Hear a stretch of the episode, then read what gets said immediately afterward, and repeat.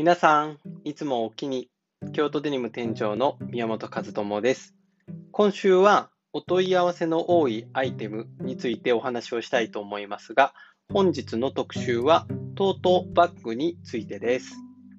冒頭なので商品の説明とかをするより、まあ、最近気になったものとかのお話をちょっとしてから始めたいと思うんですけれど、今日ね、お店に来ていただいたお客様が、あの、ロボホンっていうのをですね、連れてこられたんですよね。ロボットの形をしたあのスマートフォンっていうか携帯電話なんですけれど、えロボホン君とお出かけできるバッグを作ってくれないかっていうようなご依頼をいただいたので、えー、どうやって作ろうかなと思案しているところでございます。もしも、あの、お時間かかるかもしれませんが、皆さんもこんなの作ってほしいっていうのがあったらですね、えー、メールでも LINE でもお店に来ていただいてご相談でもしていただけるととっても嬉しいです。ね、最近こうロボット、ロボホンとか、まあ、アイボとか犬の形をしたロボットとかもありますし、本当すごいですよね。携帯電話でもね、何でもできるようになって、今日実は、今日というか、あの、この音声配信はね、スマートフォン1台で撮ってるんですよね。スマートフォンと、えっと、耳につけるヘッドホンだけつけて、実は配信をしています。ね、なんかどんどんこうテクノロジーが進んでいるんですけれど、まあ、いろんな伝え方を使いながら、京都のいいところを配信できたらいいなと思ってますので、またどうぞよろしくお願いします。え京都デニムは日本のこと、京都で伝統工芸共有全染めを生かしたデニムや洋服、カバンなど着物の本当の技を今に伝える活動をしている世界で唯一のブランドです。今回のテーマは、お問い合わせの多いアイテムということで今週1個ずつお話ししますが、本日はトートバッグについてお話ししたいと思ってます。京都デニムのホームページ見ていただくと、ジーンズ以外に今トップページにいろんなバッグが出ています。今回はですね、トートバッグをたくさん作らせていただいているんですけれど、素材もデニム以外にメッシュ素材とかナイロンとかっていうものも今少しだけあります。これ実はなんでデニムじゃないものあるんですかっていう裏話を配信だけでするんですけれど、もともとデニムと組み合わせていろいろなコートであるとか、そういうものを作ろうと思って我々が手元に持っていた素材を今回あの、大開放してですね、特別価格でトートバッグで作っております。えー、海外のね、ブランドとかも使用する素材で、えー、メイドインジャパン、日本製です。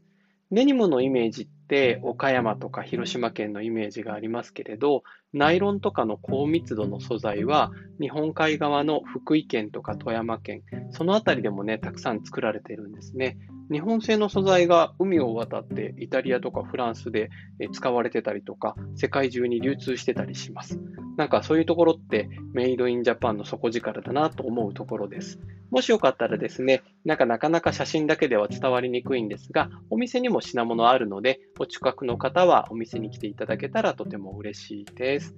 で、トートバッグについてお話をしようかなと今日は思っていたんですけれど、昔の人ってカバンって持ってたんですかね？なんか想像した時に風呂敷のイメージだったり、お坊さんとかが托発の時に前に何かかけてたりっていうイメージはあるんですけれど、カバンっていう概念が生まれたのは本当に最近だったり、外国から来たものなのかなって思ってます。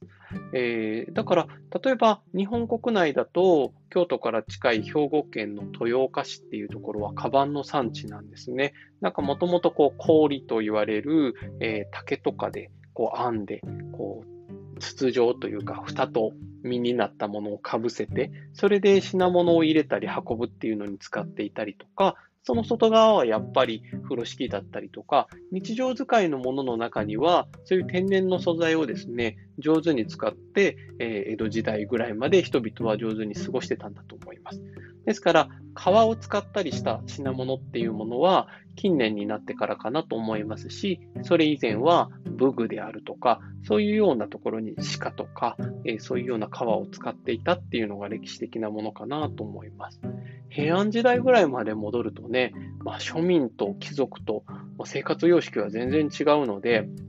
貴族の人っていうのは自分では荷物持たないんでしょうね。えー、お付きの人がいて、なんかこう、箱とかに入ってて、えー塗りとかで、えー、螺鈿とか、えー、蒔絵とかで彩られた装飾品ってたくさんありますけれど、ああいうものが、まあ、道具を入れていくものとか、携帯してどこかで何かやるっていうのが現代よりもゆっくりした生活をしてらっしゃったと思うので、なんか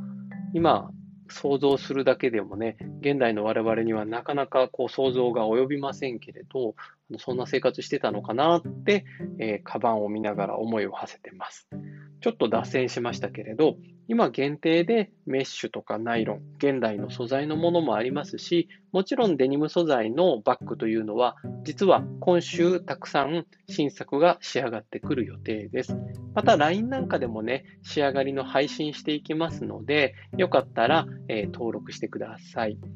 デニム素材をキャンバスにして京友禅染めをするのが京都デニムの特徴ですが、ジーンズにちと違って、バッグってこうちょっと平面、あの絵みたいにね、こうキャンバスがフラットになってるんですね。昨日職人さんがおっしゃっていたんですけれど、ジーンズのこう立体になってるものより、やっぱりこうフラットになってるもの、平面になってるものが染めたりはしやすいっておっしゃってました。着物ももともとはね、平面になっていて、それを後から仕立てますけれど、私たち京都デニムは生地で染めるよりは、品物製品になってから一個一個手で染めて、一点だけの作品を作れるっていうのも、ちょっと他にはないところかもしれませんね。だから、ただ単純なるバッグではなくって、うん、なんでしょうね。昔の人とかだと、身の回りのものの道具、調度品みたいな感じかもしれませんね。家具よりも、例えば自分好みの装飾とか柄が入ってるものっていうようなイメージがありますよね。だからまあ、現代の調度品、ちょっと自分が気に入って気持ちが高まるようなものを傾向、携帯してお出かけするとか、お仕事に行くとか、学校に行くとか、えー、そういうようなところにうちのトートバッグを使ってもらったら嬉しいです。質問が多いところはですね、これポケットないんですかって言われるんですけれど、実はポケットがなしの、えー、一室型というか、もう本当にシンプルなトートバッグです。男性でも女性でも肩からかけられますし、最近で言うとリモートワークとかでノートパソコンを持ち歩かれる方も多いと思うんですけれど、ノートパソコンもね、ちょうど入るサイズですね。僕なんかもこれを入れて持ち歩いたりしてます。もしよかったら、えー、ホームページから品物の写真を見てみてください。くださいなんか、こう、音声配信だと、写真とか動画が見えない分、頭でどんなのかなって想像できるのが楽しいのかなと思うので、えー、想像しながらどんなのかなと思って今週末ぐらいを楽しみにしていただけると嬉しいです。この音声配信はね、え不定期でお送りする予定なんですけど、今のところ毎日配信してますね。通勤とか通学とか、お仕事の合間にスマホで聞いてもらえたら嬉しいなってお話ししてましたけど、えー、今日皆さんはどんなところで聞いていただいてますでしょうか？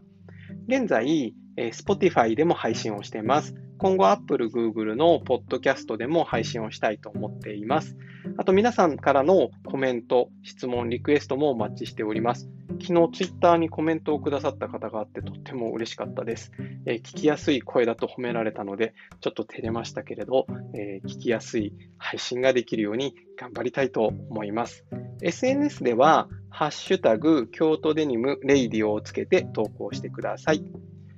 今日もご視聴いただきありがとうございました。それではまた次回か明日かな。またお会いしましょう。京都デニム宮本和智でした。おおきに。